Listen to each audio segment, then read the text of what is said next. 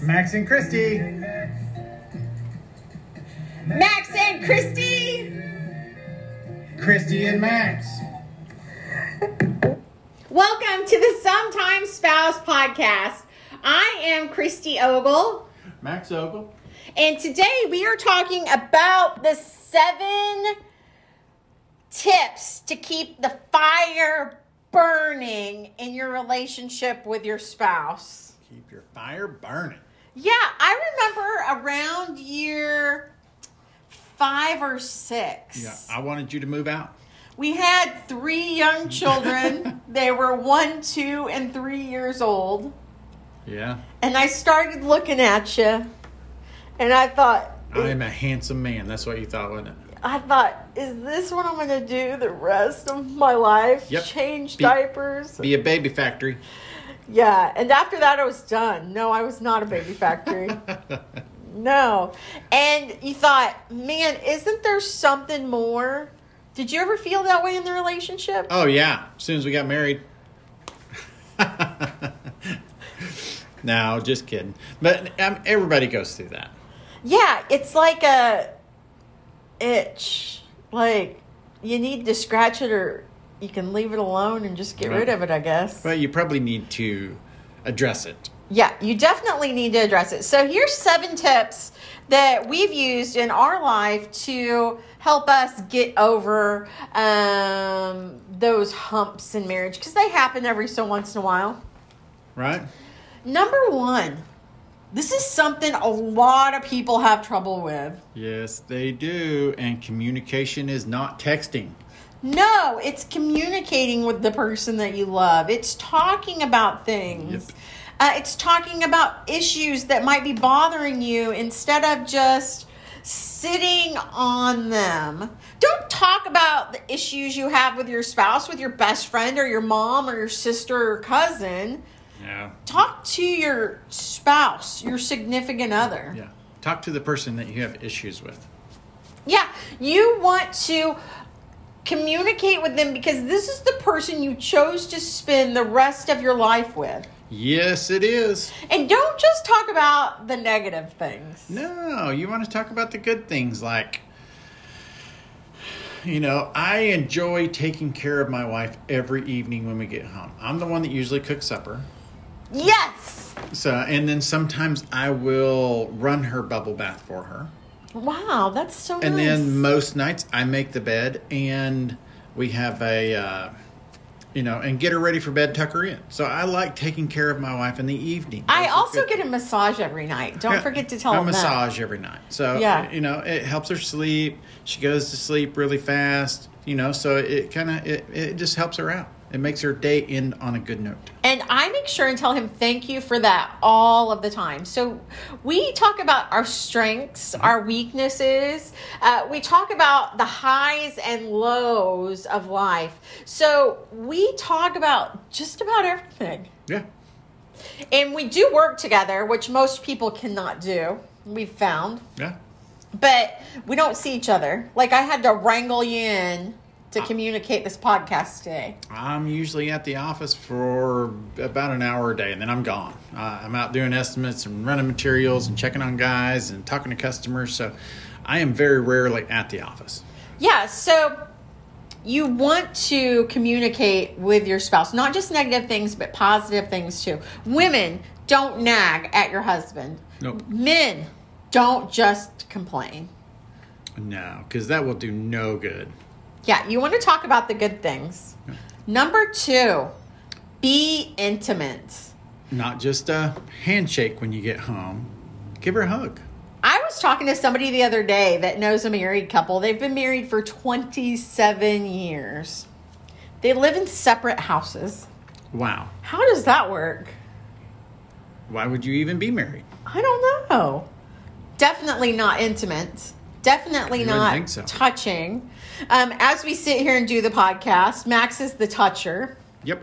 and he's grabbing my hand. He's holding my hand. He'll touch my arm. He's messing with the string on my shirt, um, and he wants to kiss all the time. He gives me hugs all the time. Now, that's not necessarily my love language, but that's his love language. So it's very important to me to meet Max's needs. But her love language is people doing stuff for I her. do love that. So I know that, and that's the reason I do the dinner, the bubble bath, or the massage, or get the you know make the bed and get it ready, you know, for her to go, you know, stuff like that. That is her love language. Yeah. So you want to be intimate with the person that you've choose chose to spend the rest of your life with. Number three. Get back to basics. Yeah. What what what did you do when you guys were dating? You know- what do you love doing with the other person? Do you like going to the coffee shop? yeah. Go to the coffee shop. They're open now. Go out on a date. A Go- date night. Go to a movie. We go on date nights every week when America's open. Yeah. You know, and everybody's different. Y'all may wa- like to go to the shooting range, or you like may like to go golfing. You know, Fishing. It's, it's something that you both like. What's the one thing I like to do? Go to the movies. No, stand up paddleboard. Uh, you just fail. Oh, yeah, but, but that's not a date night though. That's something that you do during the day. A date night is go to the movies, go out to eat dinner, get kind of dressed up a little bit where you look nice, not athletic shorts and a t-shirt. Yeah, y- it's you want to remember why you married the person in the beginning. Sure. You want to treat every part of the relationship like it's the beginning of the relationship, right? Yep. Do you remember when we first started dating and I would say, "Hey Max, can you take out the trash?" Drove me nuts. But he'd be like, Yes, I'll take out the trash. Is there anything else you would like me to do? I'll take out the trash. I was very happy to take out the trash. And now I see people that have been married for 5, 10, 15 years, and they say, Will you take out the trash? Ah, all right, I guess. Why can't you take out the trash You got and two complain arms. the entire way out to the trash can, right? That's how you act at the end of a relationship. If you treat a relationship like it's the beginning of a relationship every single time, Mm-hmm. There won't be an end. that's true. There won't be an end, Max Ogle. Wow, look at that. So you Look better at step you, up. you've You better learned some step stuff. up your game. Number four, surprise your spouse. Surprise, like surprise. Not Boom. like that. Boot. No, no. Like when you walked out of the toilet earlier oh wow. and I jumped and went boo. You weren't too amused, but I did surprise you. Yeah, I don't think that's the kind of surprise that they're talking about. Maybe it's a surprise that's, hey, we're going out on a date tonight, Yeah. or hey, look at Roses. these, look at these flowers, Yeah. you know, or you know, whatever. Hey, I bought you a gift card to go get a massage, or go get your fingernails done, or something that you like. Yeah. You know, it doesn't have to be a womanly thing. It, your, you know, your wife or husband may like. Your wife or husband may like going to. Hey, I bought you a gift certificate to go to the gun range, or go golfing, or go horseback ride. You know, there there can be a hundred different things. Yeah, and so women surprise your husband. Go on a date night with something that he likes. Once a year, I let Max pick out a movie. Once a year, Uh, we'll go do things that he likes to do. Every so once in a while, we'll go to the races. We'll go fishing. We'll go do something that he really wants to do to keep the fire alive in our relationship. you have to share. Another thing is number five is don't get bogged down by chores. This can ruin your life, especially when you have children. Yeah, there's too many chores, and who says you have to get them done the same day?